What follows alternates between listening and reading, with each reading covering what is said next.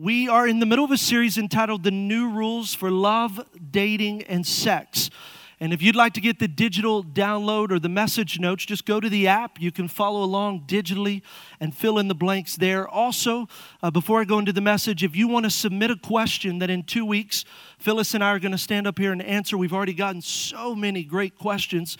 But maybe you've got a question regarding relationships, marriage, dating, whatever it is, uh, and you want us to answer it. I encourage you to go into the app, and you can fill it out anonymously, and then we're going to try to answer as many questions as we can two weeks from now when we resume this series. Now, someone might say, hey, Pastor, why are we doing a series that is primarily geared towards single people? You know, we're at a church with a lot of married people. And uh, so why are we really focusing this series on the topics that really impact single people, whether young single people, middle-aged, older, it doesn't matter. Why would we do that? And the reason I have decided to do that this series is because, number one, I've never done that before. Most of the conversations have been from a perspective of marriage. But I really feel like for us, we have got to give young people and single people the correct vision for what marriage can and should be. And so we've got to really single out some of these big concepts that, to be honest with you, they're a little bit awkward. They're a little bit hard to have these conversations. And, you know, even this week as I was preparing for this message, you know, my heart just grappled. We're going to get into, this will be the last tough talk we have. Uh, you saw the message where they said, hey, it's going to be a little bit mature. Last week and this week really are a little bit difficult in the church environment and settings because it's conversations that we've got to have that a lot of times as parents you never have with your child. And so the concepts that we're talking about many times have been taboo in the church. Like, hey, the world can talk about it. Anybody else can talk about it. But really, is that appropriate for the church? And what I would say is this. We absolutely must talk about tough subjects.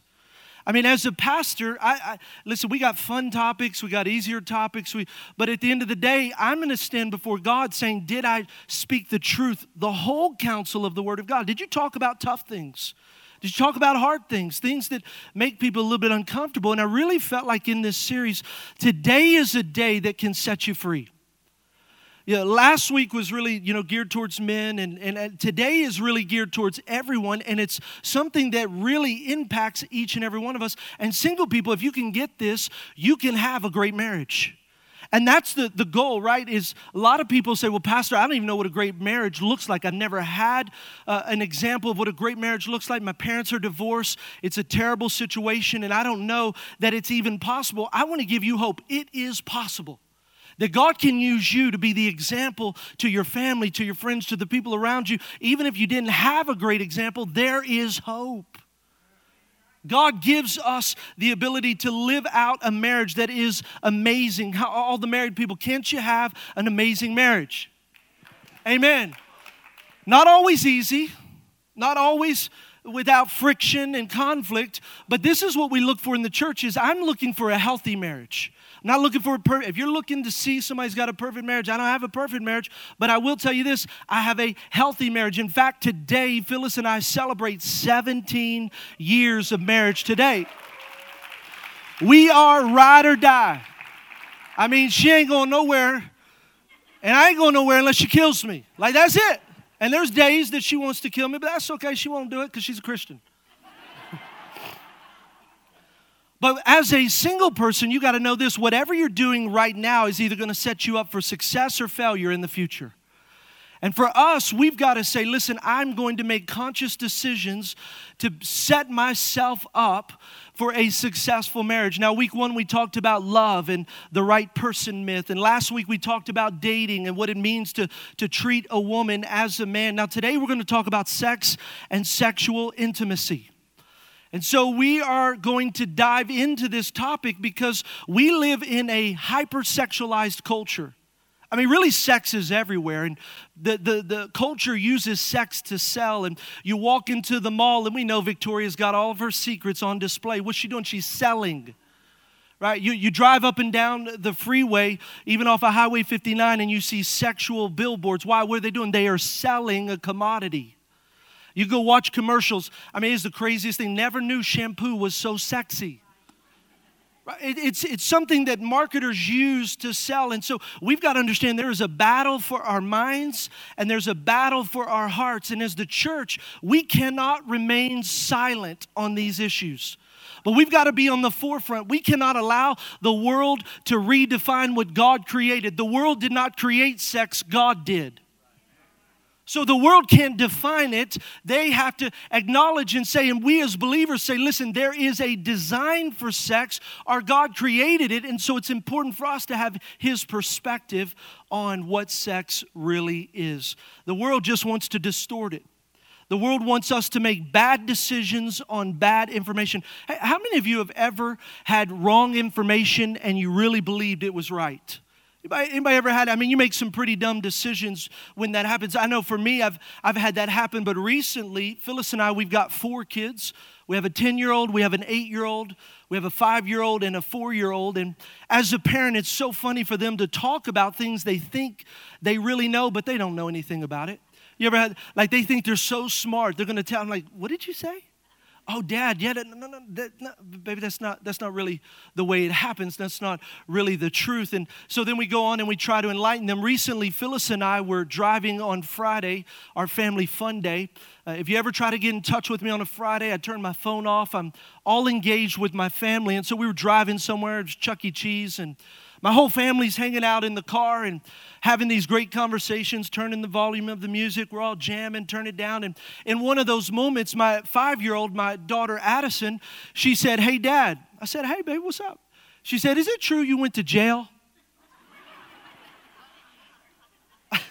You know, you kind of ca- caught me off guard. I said, went to jail. Now, if you don't know, when I was twenty-two, I was uh, arrested for disorderly conduct. Your pastor was locked up. Might have been in there with some of your family. Who knows? Didn't even know it. And so uh, we're talking and my boys are like, oh, yeah, Dad was locked up. Ha, ha, ha, ha. And so Addison is, is just thinking. You tell she's pondering. She said, well, Dad, did they give you sweet tarts and milk? And it was just such a random comment. I'm like, sweet tarts and do what? She said, oh, yeah, yeah, yeah, you sweet tarts and milk. Did when you were locked up, did they give you sweet tarts and milk? And, and and I said, no, baby. Why would why would they ever give you sweet tarts and milk? She said, well, Caleb told me. So just so you don't know, my nephew, her cousin, is a sheriff for the sheriff's department. And how many know if a sheriff doesn't know, then nobody knows. So she doesn't even believe me. So now my five-year-old daughter, you cannot convince her otherwise. She believes that everyone who gets locked up gets sweet tarts and milk.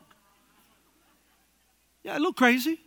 She believes wrong information, and you can't tell her otherwise. I would say it like this. We as people many times have believed wrong information about sex.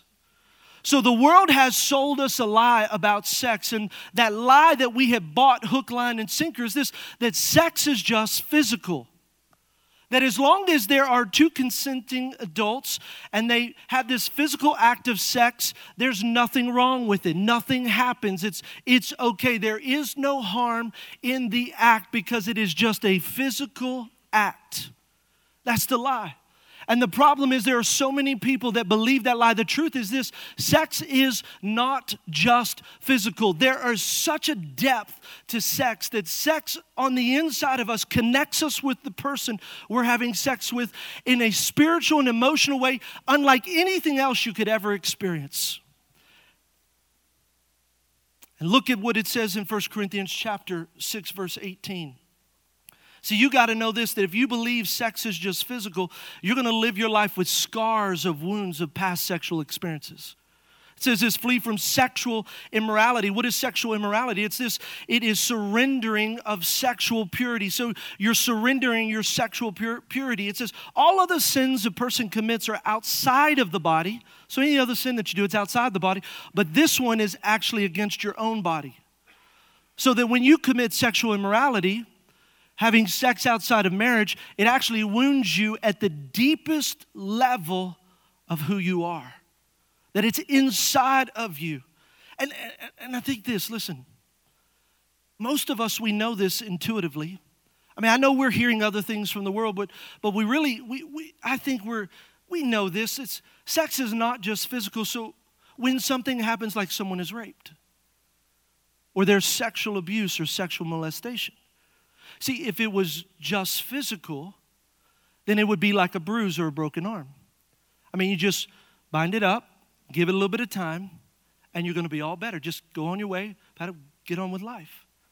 But if you've ever been sexually abused, you've ever been raped, or you know someone that has, and almost everybody in here has, we know that's simply not true. That when you are abused sexually, that it scars you and wounds you at the deepest core of who you are. And for many people, it takes a lifetime to heal from that wound. And some people, you may know them, maybe you're that, it may never heal because they don't know how to address something that was not just a physical act. Sex is connected to the very core of who we are, the deepest part of our being. It connects us spiritually and emotionally. And when we've had sex with someone, whether it's voluntarily or whether we were violated, we gave them the most intimate part of ourselves. So when they reject us, when they leave us, when they go somewhere else, it wounds us at the core of who we are. Single people, listen to me. God designed sex and this expression of intimacy, and it's good. She's like, baby, you better say amen. It is good. All the married people said amen. Hey, listen. Hey, let me just tell you this. I, as your pastor, I ain't going to lie. I'm not going to tell you it's bad. It's terrible. Oh, it's great. Feels good. Woo! Woo! That's just, boom. Just, and if it ain't good, you're doing it wrong. Come on, preach. That's why I got so many babies here at the church. But sex was intended to be experienced in the intimacy of marriage, a covenant relationship. What, what intimacy is, intimacy is to know and to be fully known.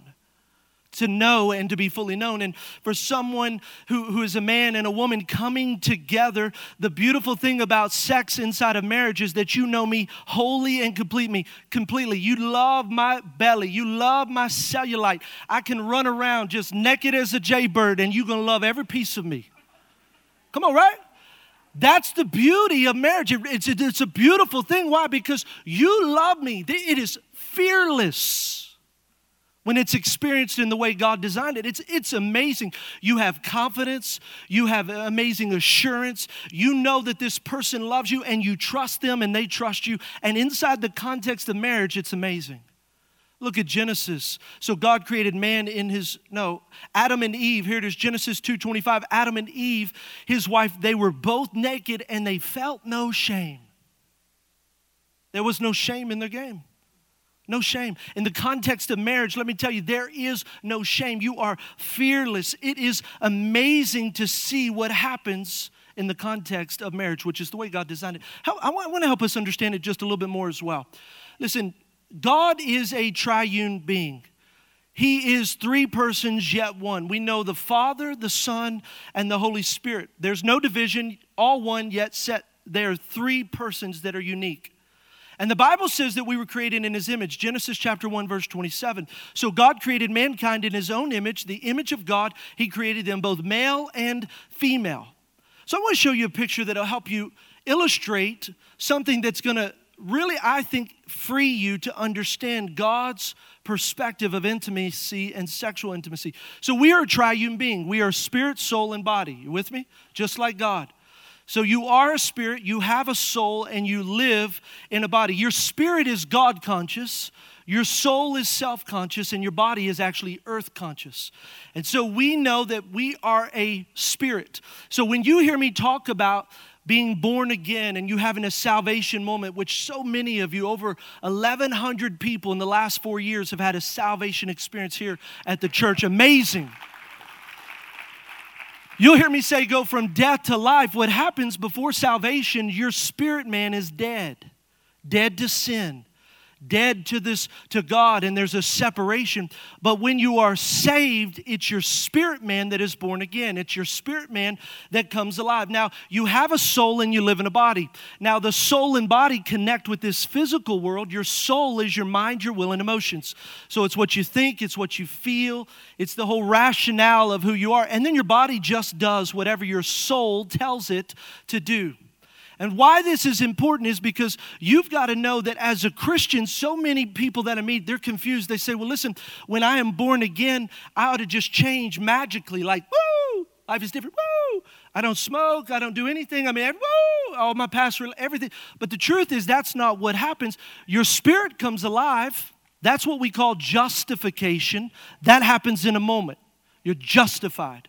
But now comes sanctification, and sanctification is living out this spiritual walk that God's called us to live. That's dying to the self. That's crucifying the flesh. That's aligning my will to His will, my emotions to His emotion, everything that I have to Him and saying, God, I'm going to live this out. And then what happens is I tell my body to act right. Right? It's like, hey, listen, don't do that. We used to do that. We don't do that no more. We do this. And so your spirit man is constantly trying to break into your soulish man, which then is demonstrated in your natural body. You with me? John three six talks about this. That which is born of the flesh is flesh, and that which is born of the spirit is spirit. And so we understand that when we're born again, it's just the spirit that becomes brand new. Now get this, this is this is the key point for today. Listen, you can give your spirit to God and still be connected to someone else in your soul. So God, I'm brand new. I got a new life and a new spirit on the inside of me, and yet have what we call soul ties. Oh, but I thought I was brand new. No, no, you're you're brand new, but your mind, your will, and your emotions are still connected to that person that you became sexually intimate with. That's what a tie is. A tie is something that binds you, that fastens you, that attaches you, that restrains you. And so a soul tie is an attachment that you have in your mind or your emotions to a person that can influence your choices and your will. So you got to get this. So we think, well, I'm saved, it's all good. Listen, no, if you've been sexually intimate with someone, you actually have a soul tie that now binds you in your life. Now, in the context of marriage, this is amazing, right? That's the way God intended for it to happen. Look at Matthew chapter nineteen, verse six. Now, the Bible doesn't actually use the word soul ties. The Bible actually uses words like unite and join. It means brought together, they're united. So look at Matthew nineteen six, says, so they are no longer two, but one. Therefore, what God has joined, everybody say join. join. Say it again, say join. join. So what God has joined, a husband and a wife, let no man separate. Okay, now look at Genesis chapter two, verse twenty-four. It says, for this reason, a man will leave his father and mother and be united. Everybody say united. united. So be united to his wife, and they shall become one flesh. Bring out this illustration. So this is amazing. It's God's design for us in the context of marriage. Two unique individuals becoming one. As Genesis said, they leave your father, leave your mother, united to your wife, and the two shall become one flesh. So I want to give you an illustration. You know, all week, I'm telling you, listen, some of you are going to be free today. Here's what I want to give us an illustration. So it's oil and water. So this blue represents men. Come on, men. The oil represents women. Woo! That's a little bit better. So so the, the, the water and the oil. And so really what this represents is the man in his family unit, right? He's growing up. He's a teenager. He's becoming a young man.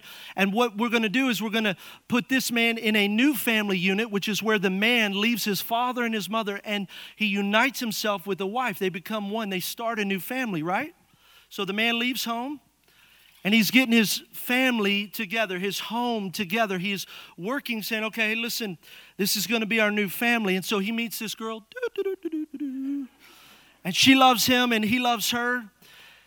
And so they're going to start this family together. They both have left their, their mother and their father, and they're starting this family together. Now, if you know anything about oil and water, how many know they don't mix? Somebody's like, that's my marriage.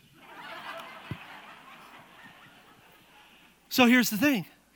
God knew that a man is from Mars and women are from Venus. Totally different. Have different points of view, different perspectives. As a pastor, you know, when someone gets divorced, m- most of the time on the, the divorce certificate is irreconcilable differences. I'm thinking that's every marriage. I mean, it's good. Like, it's awesome. But you got some moments where, how many ladies, you want to kill your husband? You're like, I will kill you. And then the men, you're like, I'm going to kill you. You know, it's death to us part. You're going to die pretty quick. And at Rosenberg, you got to watch it. It may happen. So, so here we... So so you have this mixing of two people that have nothing in common. They're not the same. They, you know, it really is like oil and water. It's like if he says black, she says blue. If it's purple, it's white. I mean, it's just always opposite. And, and I want you to notice, God knew that. He designed that.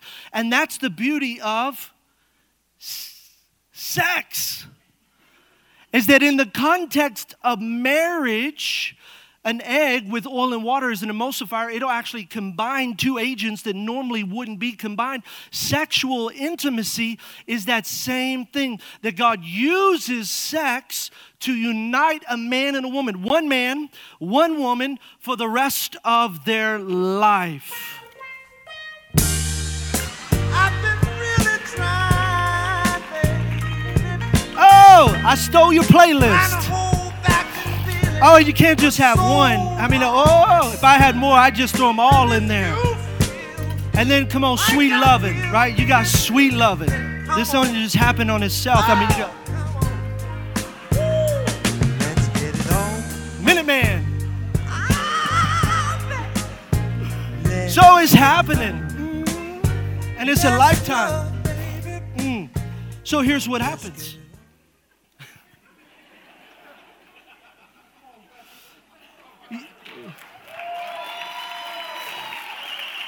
It's my wedding anniversary.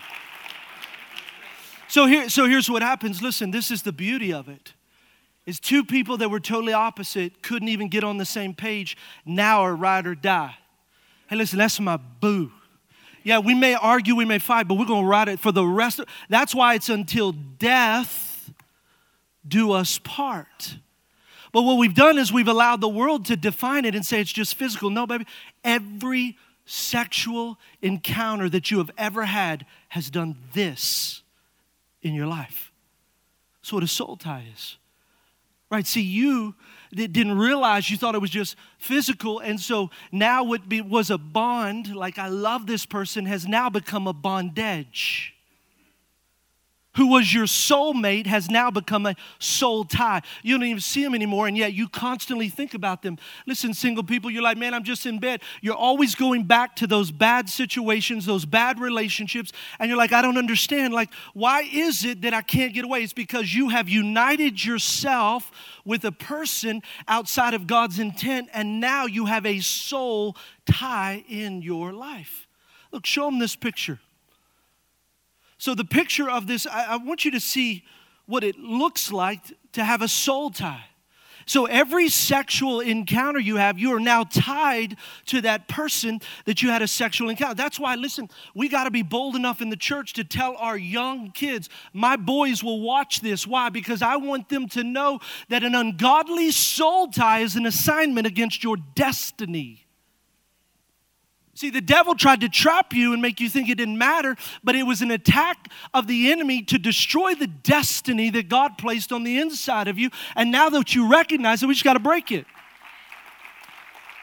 And so you have these moments where you're thinking about that person and you're tormented in your mind like, I, I can't get them out of my mind. And listen, married people, this is this is the problem in many marriages, is that you found the person that you're spending the rest of your life with. How do I know? Because you married them. Whether you feel it or not, that is your ride or die partner until you die. And so the problem is you've had sexual encounters in the past and you don't know why you're being tormented with those relationships when you're trying your hardest with everything on the inside of you. I want to love them. God, I know you put us together. God, this is supposed to be new. But the problem is you still have these soul ties that though you are brand new in your spirit, in your mind, you're still connected in your soul. God doesn't want it to be that way. Philippians chapter four, verse seven says, his peace would transcend all understanding and guard our hearts and our minds in Christ Jesus. Those ungodly soul ties will plague your mind, plague your soul. You have to get rid of them. Listen, single people, this is the first thing you got to know. Commit to stay sexually pure until you get married. That's the commitment. Listen, if you've not had sex, I want you to remain sexually pure. If you've not had sexual encounters, I want you to remain sexually pure. Don't buy the lie that it's just physical. It doesn't really matter. Maybe I, I, it doesn't it doesn't matter. I want you to know it absolutely matters. That is an attack of the enemy to lure you away from God's plan, to bind you with ungodly soul ties, and to try to rob your destiny. And then you feel hopeless and confused, and you keep going back to that abuse. If you allow that to happen, you gotta say, no, I'm not gonna do it. I'm gonna stay pure until I get married. The second thing is this. If you have had sexual intimacy with someone outside of marriage, you've gotta sever those soul ties. You gotta sever them. Maybe you're single. Maybe you're married. You realize in this moment, this morning, that, man, I've got this soul tie. There's something that's been plaguing you. You recognize that the enemy is plaguing you with this ungodly soul tie that you should have never had, but you do have it. And I want to help you with this this morning. Number one is you've got, how do you break it? Everybody say, how do I break it? How many want to know how to break a soul tie? Here's the first thing. You've got to have a relationship with God. You've got to have a relationship with God. An ungodly soul tie is only broken through the power of God in a relationship with God. And there's some of you here this morning, you guys can go ahead and play, that the first thing is you just got to have a relationship with God.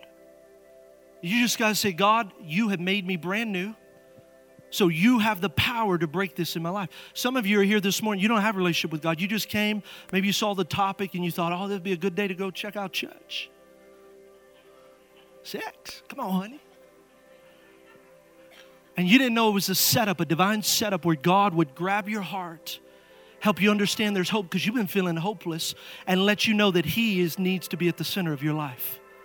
So this first thing is you got to have a relationship with God. Second thing is you got to repent and renounce that soul tie. Listen, dude, you got to repent. What's repentance? It's not being hyper-spiritualized. It's not being religious. It's really just changing my thinking. I'm going to change the way I think. And we understand First Corinthians chapter six, eighteen. I said it earlier. You got to flee from sexual immorality. You got to flee it.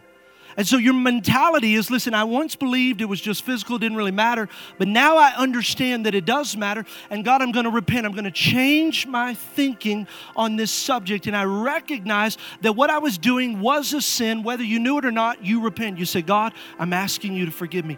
The second thing part of that is you got to renounce it. You have to audibly renounce your soul tie with that person. You have to say, I renounce the soul tie I have with, and you have to say their name. I renounce it. God, I'm asking you to forgive me. I, I, I'll never forget when I was twenty-two, Phyllis was twenty-one. That's how young we were when we got married, and we had made some bad choices in our life. We'd both had other sexual partners. I'll never forget when we got into the marriage, you know, it was awesome. You know, the first two days. I'll never forget my mom was seeing us having some problems and stuff, and she sent us off. Somehow we got connected with this deliverance ministry. I didn't really realize the power of it then, but now I recognize it. You know, the power of what happened in that deliverance ministry, what happened, they had us renounce our sexual partners.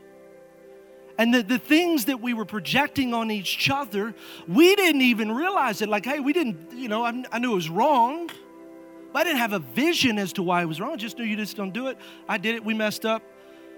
And I just remember going in and they'd say, you have to renounce by name. And, you know, I was more than one, unfortunately. Somebody like, I get it, Pastor Hubson. I'm right there with you. I mean, to make light of it. But I just remember the power of everyone, that, that as I would renounce it, I renounced my soul tie with, mm. You know what happened? Man, it felt like the chains just broke off. I renounced my soul tie with, boom. I just walked through that process of renouncing a, a chain that has bound you. And you know, my heart has been real heavy for married people. Listen, I get it. So our church, so many people are brand new in the faith. Like, it is amazing. That's what we always wanted. Not a recycling of Christians, but people that came off the streets, people that didn't have a relationship. But what you got to understand is you've got to grow up into the faith. You've got to say, okay, God, let me understand spiritual principles. And what I saw was marriages that are headed towards divorce, God's going to redirect it because now you realize, man, that's that's a soul tie. I can break that through the power of God. See, I got a relationship with Him. I thought it was just us, that there was irreconcilable differences, no way around it. But now I recognize the devil was trying to destroy my destiny. Not you. So you just, I repent. I renounce that soul tie in my life. Then the next thing you got to do is you pray, God, release and restore. Release me from the soul tie and restore what the enemy tried to steal. Thank God we serve a God of restoration, that my yesterday doesn't have to define my future. That God, you give me hope that in the midst of bad decisions, you can break it off. The, the, the things the devil meant to destroy, to kill, and to steal from my life, God, you're the God of restoration. And Lord, let me be an example to my family, to my friends, to the world around us, that God, you restore broken things. And then the next thing is this, you got to remove all mementos and trophies. Anything that you have of the old person, maybe it's a love letter, old shirts, clothing, songs. Listen, you got a playlist and there's a song that comes up. Reminds you of that person. You just got to remove it. Why? Because you're not going to tolerate anything that would destroy your future relationship or your relationship right now. Then you got to rejoice. Part of that is just saying, God, I just rejoice in what you've done. God, I rejoice in freedom. I thank you for what you have done, whether I feel it or not, that I am set free. And then you need to repeat this. You got to do it over and over again. Whatever soul ties you've had in your life, you just got to go back and say, God, I'm going to break that soul tie.